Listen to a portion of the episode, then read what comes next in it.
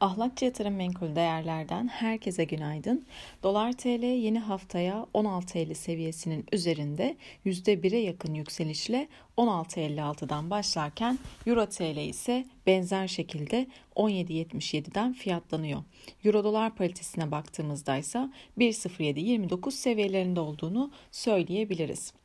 Küresel piyasalara baktığımızda haftaya olumlu başlangıç yapıldığını söylemek mümkün.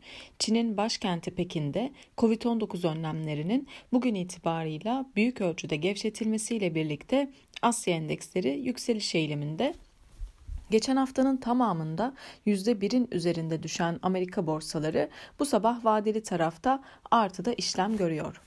Petrol fiyatları önlemlerin gevşetilmesiyle artan talebin etkisi aynı zamanda Suudi Arabistan'ın Asya'ya sattığı petrolün fiyatını beklentilerin üzerinde artırmasının ardından yükselerek 120 dolar seviyesinin de üzerine çıktı fakat bu sabah sınırlı geri çekilme ile birlikte 119,50 dolar seviyelerinden işlem gördüğünü söyleyebiliriz. İçeride Borsa İstanbul tarafına baktığımızda Cuma günü sınırlı düşüşle 2601 puan seviyesinden haftayı tamamlamıştı. Haftalık kapanışın 2600 seviyesinin üzerinde olması pozitif. Bugün için 2600 destek noktası olmak üzere 2650 ve 2670 direnç olarak takip edilebilir.